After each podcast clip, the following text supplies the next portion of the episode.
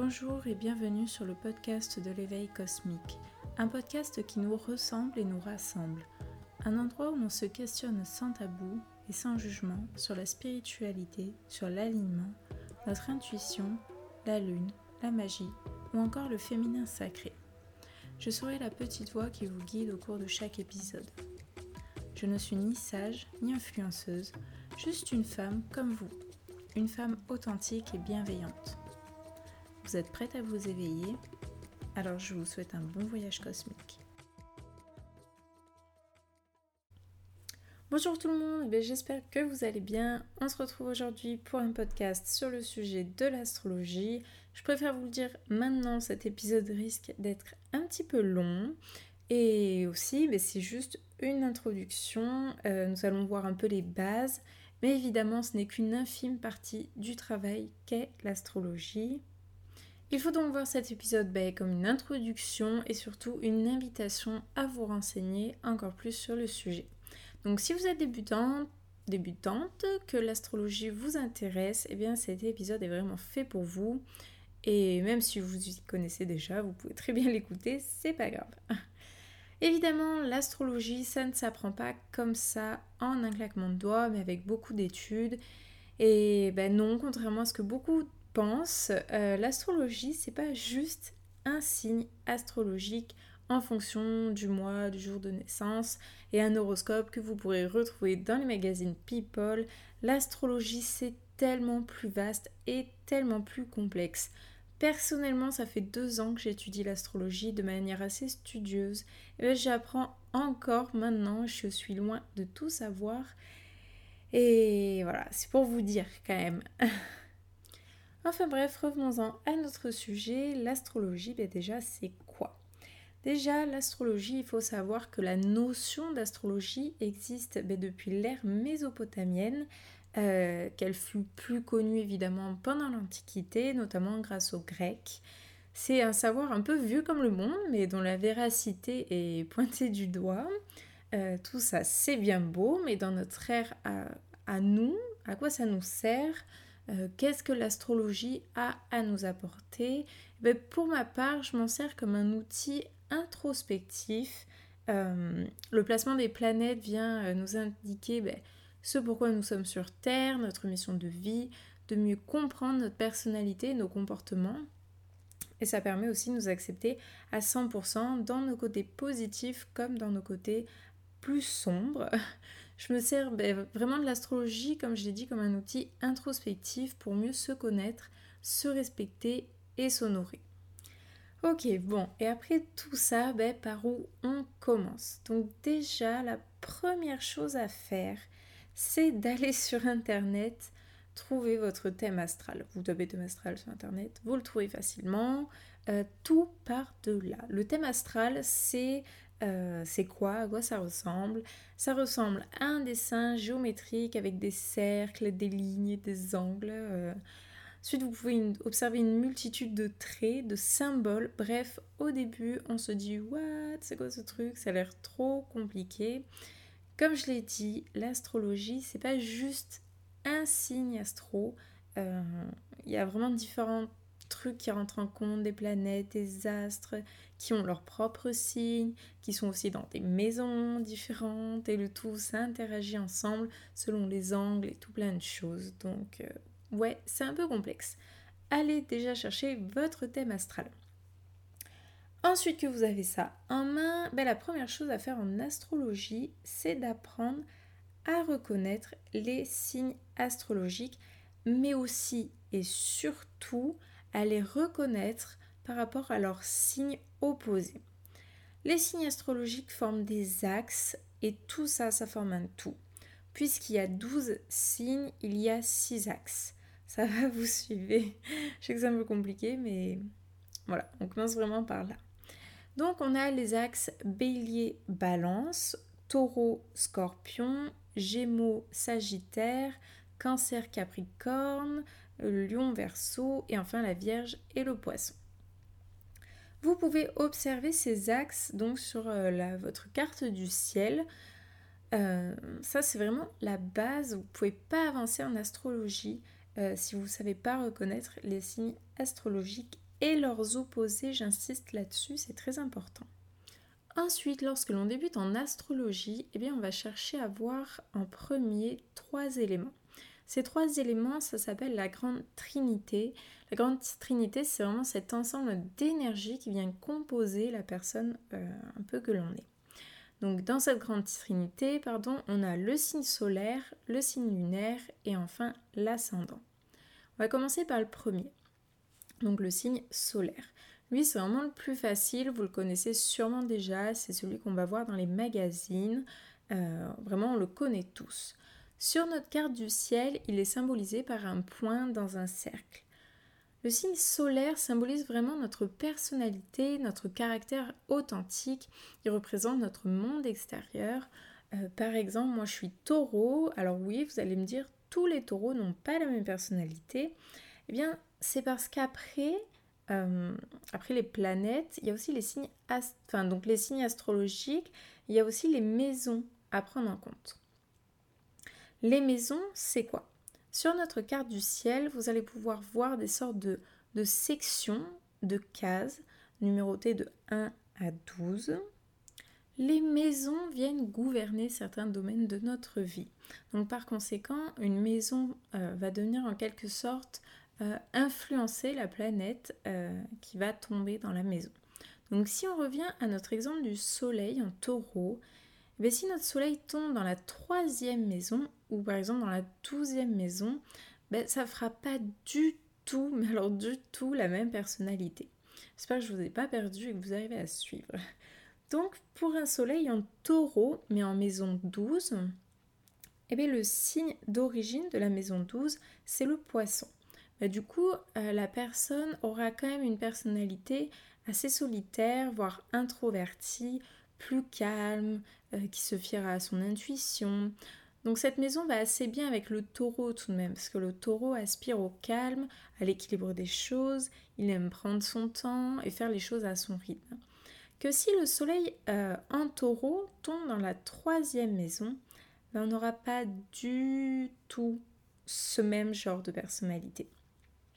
Le signe d'origine de la troisième maison étant le Gémeaux, on aura là plus euh, une personne sociable, très bavarde, qui a trois tonnes d'amis, qui fonce toujours. Euh, c'est pour ça que dans ces conditions, un taureau qui a déjà lu un horoscope dans les magazines, ben, il va pas du tout se reconnaître euh, dans le taureau. En sachant qu'il y a 12 signes astrologiques, et 12 maisons différentes, vous voyez bien que même s'il y a les mêmes signes, on a des personnalités complètement différentes. Et ça, c'est vraiment les maisons qui viennent influencer tout ça. Après le signe solaire, on regarde souvent le signe lunaire, en opposition du coup, euh, le soleil qui est vraiment un peu euh, notre monde extérieur, ben, au contraire, le signe lunaire, ce sera notre monde intérieur. Donc nos émotions, l'expression de nos sentiments, notre intuition, notre sensibilité, nos besoins. Euh, donc si on reprend notre exemple du taureau, ben, si notre taureau a une lune en scorpion par exemple, eh bien on aura une personne euh, qui est assez angoissée, qui sera très sensible, peut-être même dans l'excès. Évidemment, la maison va encore venir peaufiner un peu tout ça. Par exemple, ben, si la lune en scorpion est dans la quatrième maison, dont le signe astrologique original est le cancer, on aura une personne vraiment très fragile, émotive, susceptible et même lunatique. C'est une personne qui aura besoin de douceur, d'être entourée par ses proches et surtout qui aura besoin de se sentir en sécurité. Donc comme toujours, 12 signes, 12 maisons et il y a tellement de combos différents. Enfin, par conséquent, c'est vraiment infini. Enfin, le dernier élément à chercher dans notre grande trinité, pardon, eh ben, c'est l'ascendant. L'ascendant, c'est le signe qui, au moment de notre naissance, se lève à l'est. Pour expliquer vraiment un peu brièvement et schématiser tout ça, ben, vous imaginez la ligne d'horizon. Le soleil se lève à l'est et avance dans le ciel, va vers l'ouest pour se coucher, et ensuite, un peu comme la roue, hein, il continue sa route euh, pour revenir à l'est. L'ascendant, c'est donc le signe qui est à l'est au moment de votre naissance. L'ascendant vient vraiment euh, représenter notre âme, ce qu'on est venu faire ici, ce que notre âme vient découvrir, ce qu'elle doit apprendre sur Terre, son, son voyage à faire. En général, on prend vraiment conscience de notre ascendant lorsqu'on approche 25, 30 ans, 35 ans. On se rend compte des choses qui font vraiment partie de nous. Notre ascendant, c'est notre guide aussi, il nous apprend à évoluer et nous pousse sur le droit chemin. Ça, c'était plus la grande trinité. On voit bien qu'ici, ben, on, est, tellement plus que notre signe solaire. Il y a vraiment une multitude d'informations euh, qui font qui nous sommes à la finale.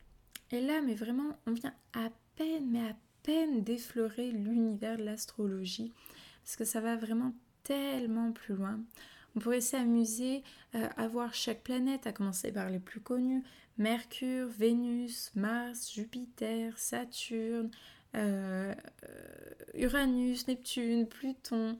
Mais voilà, il y a aussi les astres, comme Chiron par exemple, et il y a encore tellement d'autres informations comme la lune noire, encore les nœuds lunaires, et ça c'est vraiment qu'une petite partie. Et parce que ben, pareil, chaque planète est là pour nous informer sur certaines choses. Par exemple, Vénus vient nous informer euh, sur comment ça marche dans notre cœur, nos liens affectifs, notre vision de l'amour, nos émotions. Ou encore Jupiter, lui, qui vient nous en dire plus ben, sur nos aspirations, notre carrière, notre façon ben, de nous épanouir dans la vie aussi, notre optimisme.